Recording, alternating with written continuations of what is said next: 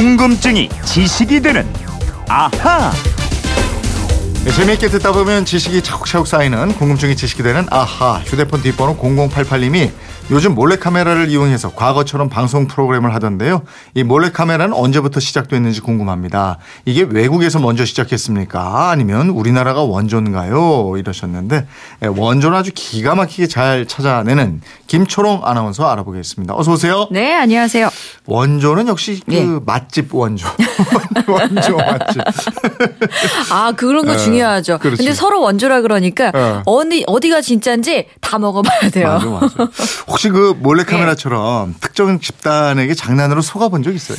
속아본 적보다는 네. 제가 집단 중에 한 명이 돼서 네. 속여본 적은 있죠. 아, 그래요? 특히 학생들은 그 만우절마다 어. 선생님들 속이는 재미 있잖아요. 맞아, 맞아. 그런 거 있지. 아, 그거 재밌죠. 그 몰래카메라 찍히는 사람은 아무것도 모른 채 찍히는 거잖아요. 이게. 그렇죠. 이 촬영을 당하는 사람이 촬영을 당한다는 사실을 모르는 상태로 촬영하는 카메라 네. 또는 그런 방식을 우리말로 몰래 카메라, 영어로 하면은 숨겨 놓았다 그래서 hidden camera라고 하는데요. 음. 리얼리티 버라이어티 프로그램 수법 중에 하나죠. 그러니까 황당한 사건을 만들어서 사전에 알고 있는 출연자를 제외한 출연자를 주로 이제 한 사람이더라고요. 그죠? 예. 속이는 방식으로 진행이 되는 건데 이게 처음에 어떻게 시작된 거예요? 우리나라에서는 MBC 일요일 일요일 밤에 줄여서 일밤이 처음 시작했습니다. 그때가 1991년 4월인데요. 네. 외국에서는 훨씬 이전부터 있었더라고요. 음. 미국 ABC 방송에서 1947년에 방영된 Candid Camera 네. 이 프로그램이 원조로 꼽히고 있고요.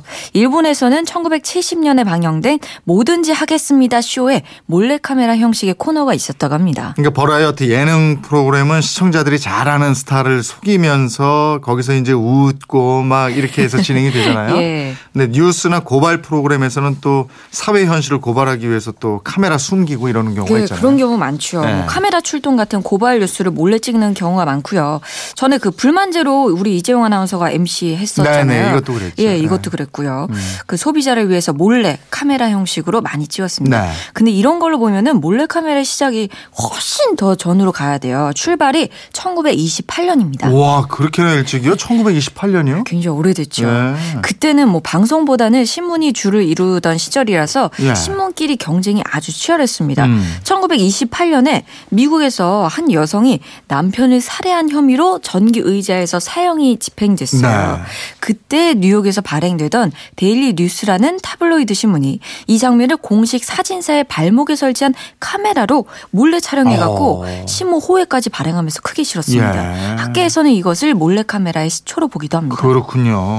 근데 몰래 보는 심리는 누구에게나 있지만 그게 지나치면 또 병이잖아요. 아유, 안 관음증이라고. 그러죠. 예? 예. 그래서 이거 관음증 몰래 엿보고 훔쳐보는 사람의 심리를 소재로 삼은 영화도 많이 제작되곤 합니다. 음. 그 대표적인 영화가 서스펜스 스릴러 영화의 대가인 알프레드 히치콕 감독이 만든 이창입니다. 음. 원제는 Rear Window인데 1954년에 나온 이 영화 세계적으로 큰 화제를 불러일으켰고 국내에서도 큰 인기를 끌었습니다. 이렇게 영화 소재도 되고 신문사, 방송사에서 여러 목적으로 카메라를 몰래 쓰는 경우도 있습니다만은 개인들이 찍은 비디오도 유행한 적이 있어요. 그 시청자가 찍, 직접 찍은 웃긴 홈 비디오가 연달아 이 보여지는 프로그램이 인기를 끌었었는데요. 미국 ABC 방송에서 방영한 America Funniest Home Video가 유명했고요. 네. 국내에서도 비슷한 포맷의 프로그램이 등장합니다. 그러니까 몰래 카메라가 국내에서는 일밤 몰래 카메라가 원조고 예. 어, 지금 유행하는 리얼리티 프로그램의 원조로도 볼 수 있고 아, 그렇습니다. 그 1991년 당시에 몰래카메라 인기가 정말 대단했는데요. 예. 개그맨 이경규 씨가 이거 찍으면서 진짜 톱스타가 됐고요. 그랬죠. 예.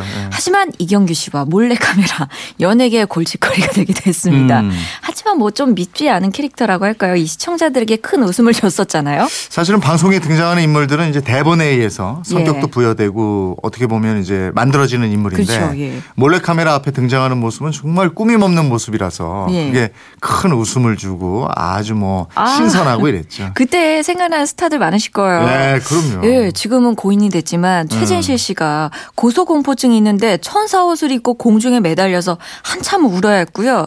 또 탤런트 홍학표 씨 아무런 문제가 없는 자가용을 고장났다고 완전하게 분해하고 조립하는 상황을 겪게 됐습니다. 또 민혜경 씨가 조작된 환갑잔치에 속아갖고 이경규 씨한테 큰 절을 하기도 했고요. 음. 고현정 씨가 웨이터로부터 물세례를 받았 습니다. 또 배우 정한용 씨 수많은 어린이들에게 사인을 해주기도 했습니다. 그 김동완 씨도 기억나요? 기상통보관이었던 예, 예, 가짜 결혼식에서 줄에 맡아서 아주 황당한 일 겪고 이런 거. 예, 또 임백천 씨가 얼레리 꼴레리 그거 100번도 넘게 해갖고 별명이 얼레리 꼴레리가 됐고요. 아, 기억난다. 예, 또 배우 최민식 씨 출연료 받은 봉투 꺼내가지고 그거 직접 세워보는 장면 나왔는데 이때 이후부터는 화장실 가서 몰래 돈을 센다는 얘기가 있어요. 이 코너가 하도 인기를 끄니까 그때 뭐 조금만 이상한 상황 생기고 이러면 연예인들이 야 이거 뭐야 몰카냐 막 이러면서 주위. 두리번거리고 이랬대요. 아, 그런데 이런 재미있는 프로그램에도 명함이 있었습니다. 스타들을 속이는 재미로 시청자들에게 큰 웃음을 주긴 했지만 이 일로 이런 당하는 스타들의 사생활을 침해한다 이런 비판이 제기되곤 했습니다. 음 그러게 최근에도 좀 논란이 되고 이러던데 예, 이런 몰래카메라가 방송 영역에서는 프로그램의 한 형태로 용인되지만 예. 개인적으로 하는 몰카는 이게 불법이고 해서는 안 되는 거잖아요. 아유, 그럼요. 큰일 납니다. 근데 이 몰래카메라가 늘어나면서 이 몰래카메라가 주는 은밀한 즐거움을 불순한 의도로 이용하는 경우가 생겨나기 때문에요. 네. 이런 몰래카메라 줄여서 몰카라고 불리는데 1998년에 일어난 그 소위 모모양 비디오 사건이 계기가 돼서 네. 몰래카메라에 대한 처벌 규정도 신설됐습니다. 이게 처벌이 어떻게 되고 있어요? 이 법률 조항은 이렇게 되어 있습니다. 성적 욕망 또는 수치심을 유발할 수 있는 타인의 신체를 그 의사에 반하여 촬영한 자는 5년 이하의 징역 또는 1천만 원 이하의 벌금에 처한다. 네, 그렇군요.